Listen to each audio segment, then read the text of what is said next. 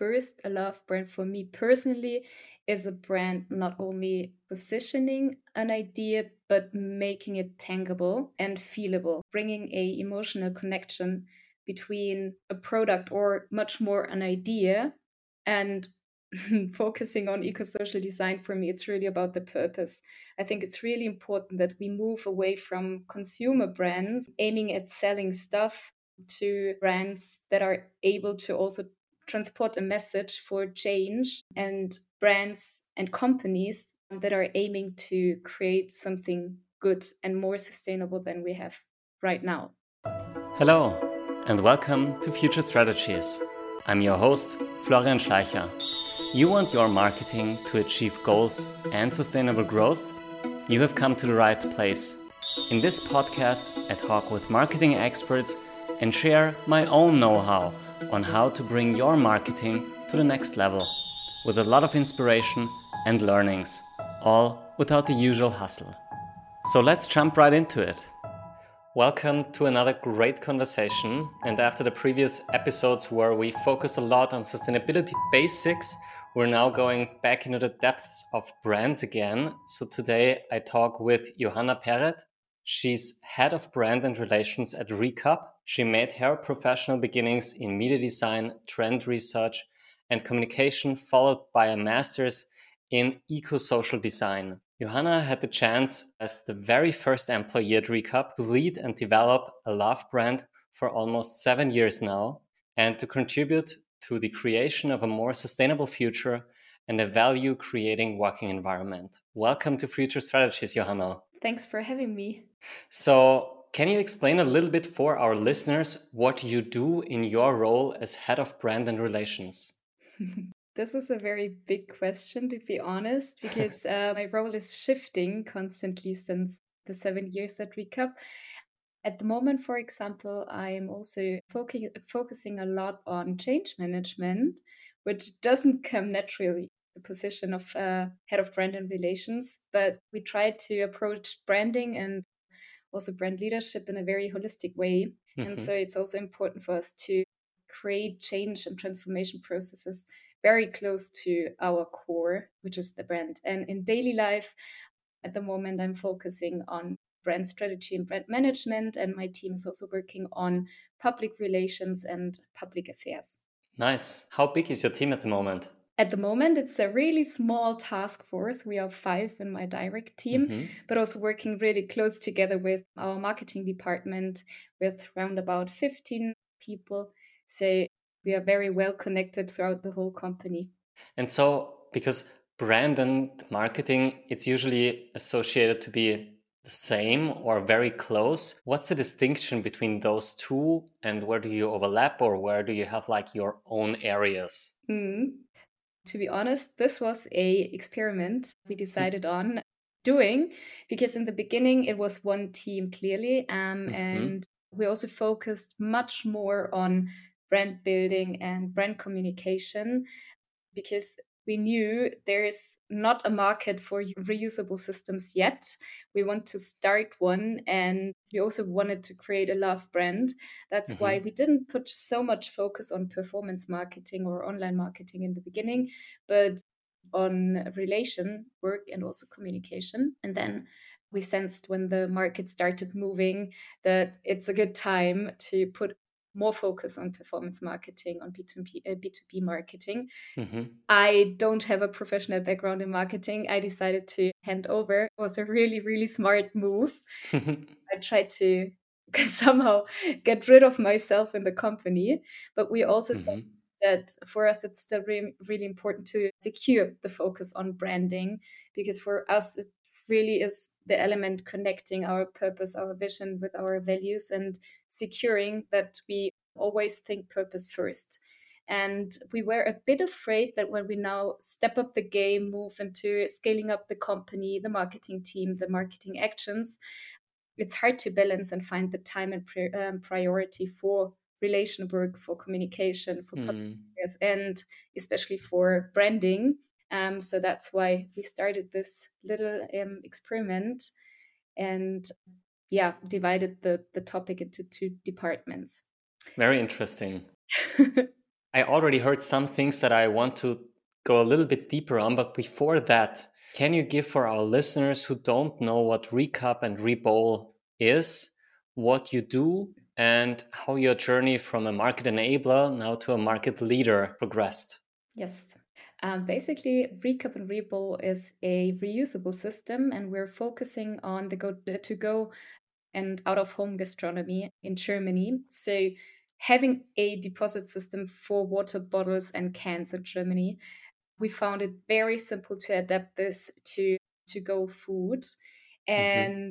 we just celebrated seven years of Recup this month nice so, happy yes, birthday thank you so much our founders fabian and flo had the idea for this reusable system independently of each other they didn't know each mm-hmm. other back then during their studies because both were really bothered by the high amount of single use cups in their universities. So they came up with the idea of putting the to go cups where the customers need them, which is in the gastronomy.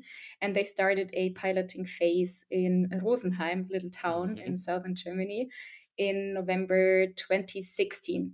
And this is also when I joined in, thinking I will work on a two month branding project. seven years. So two in, months, yeah, turned into seven years. seven years in, um, the system grew a lot. We didn't know back then if there is a market and if we will succeed. But in this testing phase with 25, 26 partners in Rosenheim, we got really good feedback. And then we launched in Munich in May 2017 with 50 more partners. And from the beginning on, we tried to not create a small system in single towns, but to focus mm. on creating a system that works for whole Germany so that it's also very easy and convenient for consumers who are traveling or want to use it in different towns. And today, Recup is market leader. We have around 21,000 partners um, throughout wow. whole Germany. And in the beginning, we focused a lot on smaller and individual gastronomy. So we had a lot of cafes already opting at sustainability. And today we also won a lot of bigger partners like Shell, IKEA, and Burger King. And I saw that, especially the Burger King. Yeah, that's amazing. Yeah, so big steps and still a lot to do in Germany. Let's go a little bit deeper on that. A lot to do. So, why is it really important to have reusable cups or reusable packaging in general? I brought some shocking numbers if you want to hear them. Please go ahead. Alone in Germany, we have 13 billion disposable packages per year, and this equals 830,000 tons of CO2 and 190,000 tons of waste. So, this is a really huge problem for a product that lasts for maybe 10 to 15 minutes, depending on how quick you drink your coffee or mm. eat your lunch, because it's really only made for this very short period of time. And clearly, mm. you could substitute it by a more circular way of approaching um, packaging. And then also, um, the, the packaging, the single use packaging used in the industry is very often not easy to recycle because it's made out of paper and plastics. So mm. mainly they go um, to not be recycled.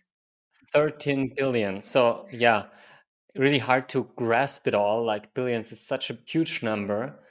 And I see it myself like there like we all know these images of hipsters running around with their 10 years ago it was a Starbucks cup, now it's an independent coffee chain cup and it has a very short lifespan, as you said. So, yeah, I think that's a big problem you're tackling. And also, of course, it played into your hand that the German government said there needs to be a solution for that uh, problem. And you're now working on it. Let's talk a little bit more because obviously you're providing a great solution. But as I mentioned in your intro, you also work for a love brand now. And I've had my fair share working for some of love brands out there, but I'm curious, what's a love brand for you?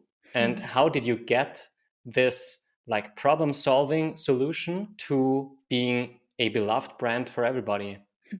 These are two very interesting questions. I think first, a love brand for me personally is a brand not only positioning an idea, but making it tangible and feelable and bringing a emotional connection between a product or much more an idea and focusing on eco-social design for me it's really about the purpose i think it's really important that we move away from consumer brands um, aiming at selling stuff to brands that are able to also transport a message for change um, and brands and companies that are aiming to create something good and more sustainable than we have right now. Mm, yeah, so that's absolutely. my personal approach to love brands. mm-hmm. Maybe not holistic. I'm going to take the question back home and reflect on it. How did you get there? How did we get? I hope we still are there. mm-hmm. So in the beginning, uh, we focused on a very small market niche of sustainability and people that want to use to go products, but still are open to a more sustainable solution. Back then, it was a very female, niche uh, mm-hmm. target group. And uh, we talked a lot to people what's important to you. We did a lot of trend research, uh, also focusing on the color, the way how the product is feeling, on language a lot, and of course, we also talked a lot to gastronomy, mm-hmm. um, what this brand has to to bring along to work in the context of a coffee. Mm-hmm. And then, of course, this shifted radically the bigger our partners got.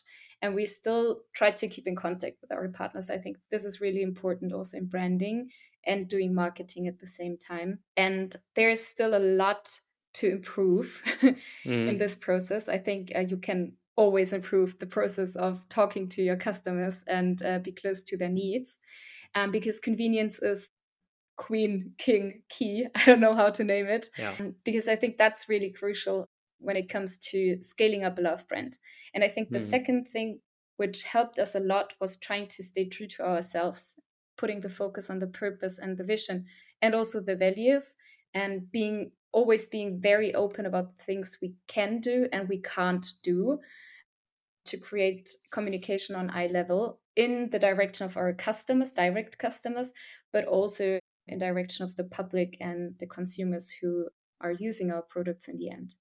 Wow. It reminds me so much about my time at Too Good To Go because we also started with a super small niche. And I think, especially if you're a young company, it's so good to focus on just a handful of people, get them to use the product, and then scale from there because I see with so many companies nowadays and startups going all in and saying, okay, we want to reach everybody. And of course, that's a super aspirational goal. But in the end, you need to start somewhere. So I really like that aspect. And the other thing that I want to go a little bit deeper on is you mentioned the importance of balancing B2B and B2C because you're also working with two very different target audiences who have different problems also. So, how was the beginning for you? Did you start with B2B or B2C? And how would you say your share is now in between those two communication channels? I like your questions. They are always complex. Maybe you can also compare it to Too Good To Go since the business model is also similar. And we also had a lot of um, exchange between the two companies throughout the years. Um, so, in the very beginning, as I said, and I don't know if we did it on purpose or if it just happened, we focused a lot on B2C communication because we tried to get like coming out of nowhere to be known by people. So in the beginning, we did a lot of personal brandings for our founders. We applied for tons of awards. Mm. Um, we talked, and you also won a lot of awards. Won a lot of yeah. we also won a lot of awards. Um, so we did a lot of PR, but we also made sure to talk to cities because we knew they have a lot of problems with the waste because the amount of waste is rising. It's hard to handle. And we also knew they have marketing departments. Um, mm. And we need influencers speaking out for us because we're too small. We also didn't yeah. have any budget. So in the beginning, we really tried to focus on um, relations work to get multipliers on board and to bring the news out that there is a solution. And at the same time, we did a lot of direct sales. So marketing and branding wasn't focusing so much on our direct target group, B2B mm. target group, but sales was doing it. And our sales team back then really was hands on on the streets, traveling mm-hmm. from town to town, talking to gastronomy, um, building partnerships and relationships. And that's also one of our core values, togetherness, miteinander, because we found it very helpful to have this eye level understanding and partnerships with our suppliers and the partners and also our growing social media crowd. So in the beginning, it was a lot of very open and very broad communication. And then, um, as I shared before, we started to, uh, and that's not my credit, that's the credit of the marketing department to focus more on B2B marketing on uh, yes online marketing performance marketing. Mm. uh, we've been to some fairs from the beginning on but then this also got more attention. Um, so throughout the years we shifted our marketing effort from b2c to b2b methods. And to be honest it's still a very big mix of different channels and this is also really important because i don't have to tell you but you need so many touch touch points and especially in b2b marketing it's even more and building relationships is even more important so mm. it's not an easy, easy game the market is speeding up and moving quickly yeah. so we are trying to adapt of course yeah and I really liked also what you said about this togetherness aspect. And I read an interview with your founders where they said your Main values are togetherness, transparency, heart and soul, and kawooms. yes. How important are those for what you do with the brand? Because those are also values that work probably a lot internally. How much do you how much do you use them in your brand communication and what is kawooms? I start with I start with explaining a bit more about kawooms because yeah. I think it's important to understand how then we are applying the values to what we do. Kawoom, we didn't know that this is a word which is not existing mm-hmm. when we were when we've been brainstorming back then in different rounds and very participative. We had the feeling kawooms is something very well known, meaning to for us to be open to change and to change something, to be dynamic and lively. And then we found out that it's not in the Duden um, but we had the feeling that it's really expressing what we what we mean to approach challenges in a open and growth mindseted way and bringing energy to changing things and to transformation and mm-hmm.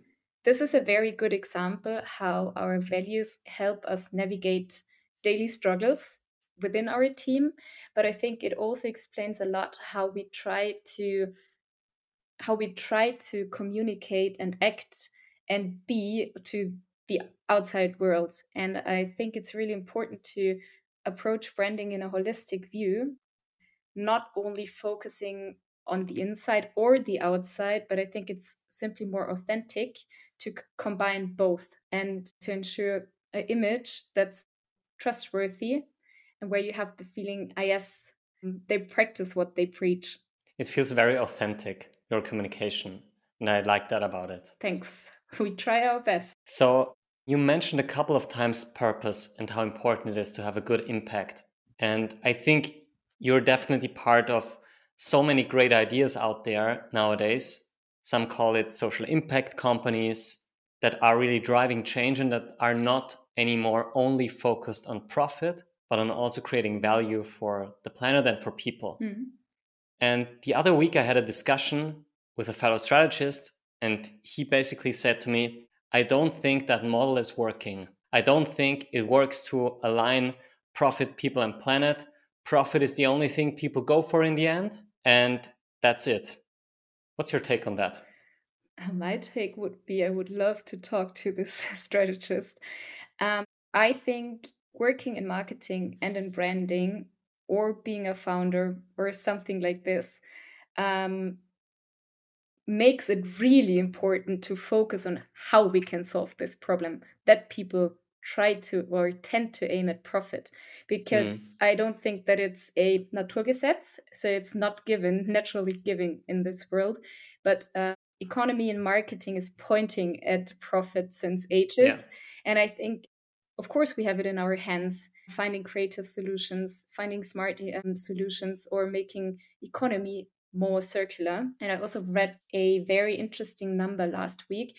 I think it was like 45% of all startups uh, try to aim at a social good in some way can be hmm. socially sustainable or ecologically sustainable but this is a huge number of new companies trying to challenge the status quo and uh, i think it would be a shame if older companies more established companies just say oh profit will win because there are startups there are new ideas trying to push push into this direction and it's challenging of course but i think it's not impossible yeah I completely agree with you. And I think it's what a lot of old business, old economy businesses focus on because that's the only way they know how things work.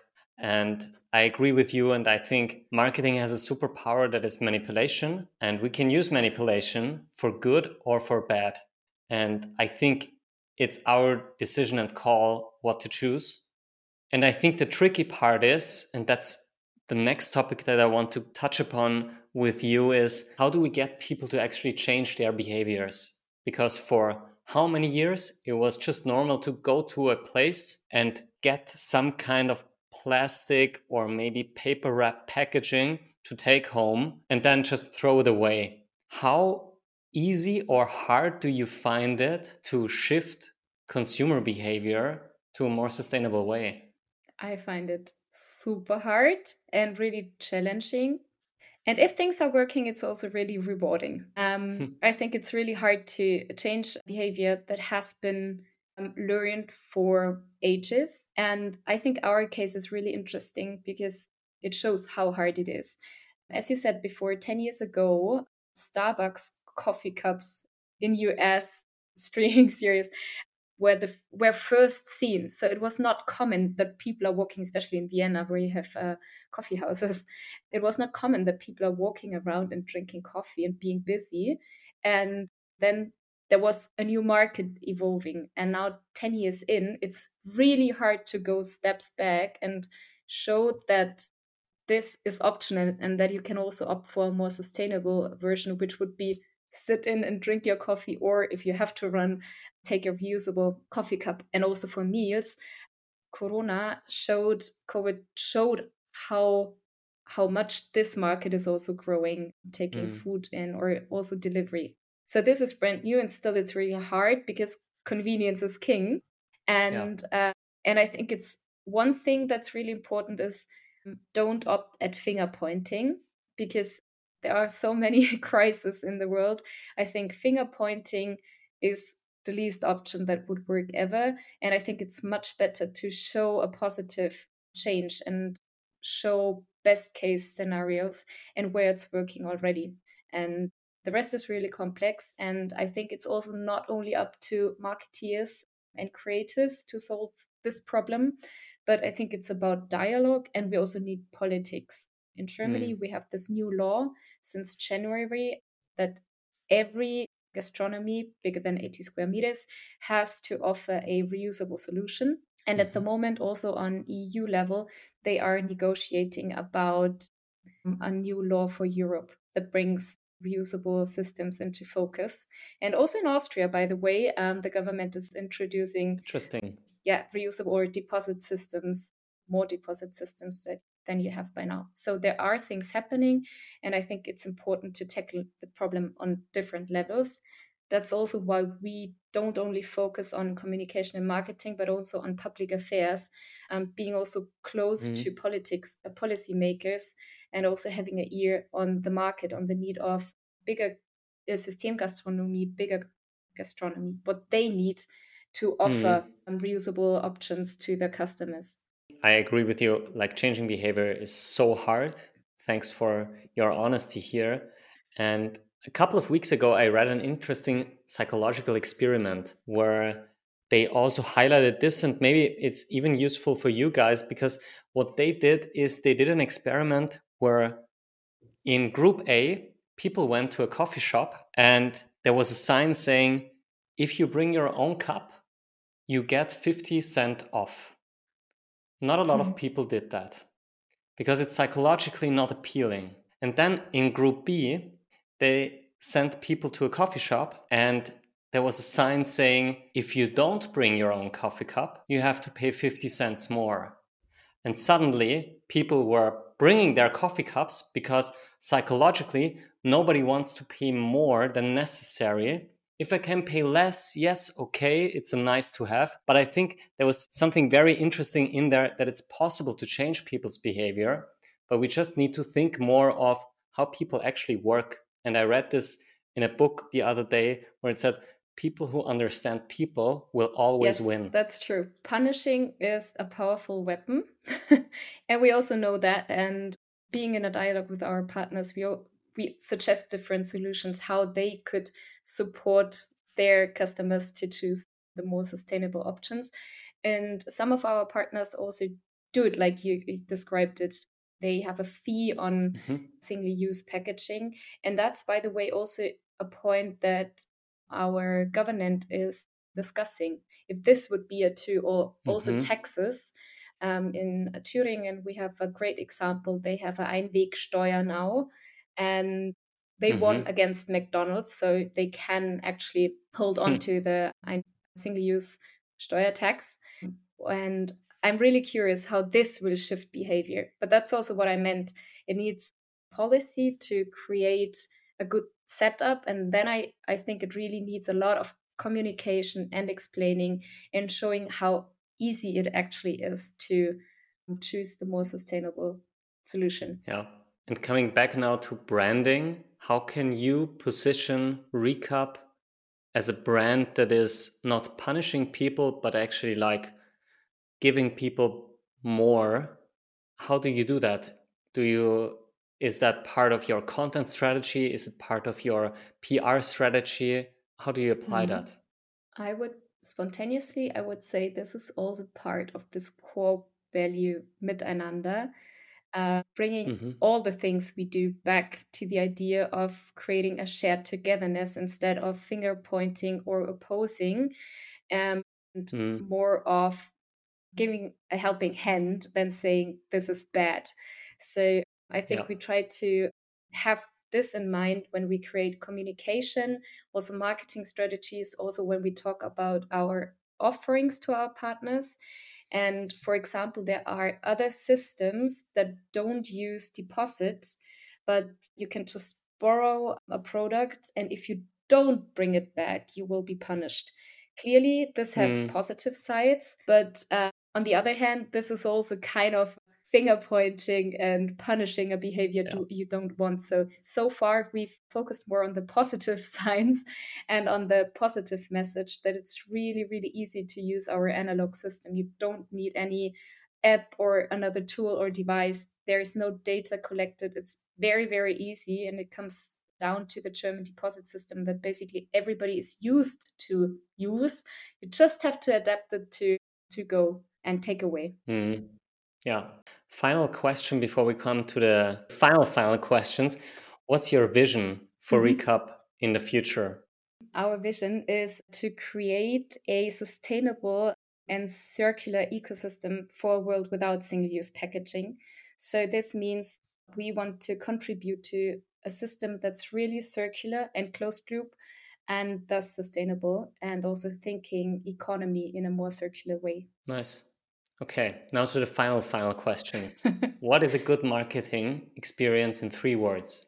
For me, it's really close to good branding. It has to be touching, activating, and also responsibly, and keeping in mind that we can manipulate people, as you said, and this is a superpower you should use wisely.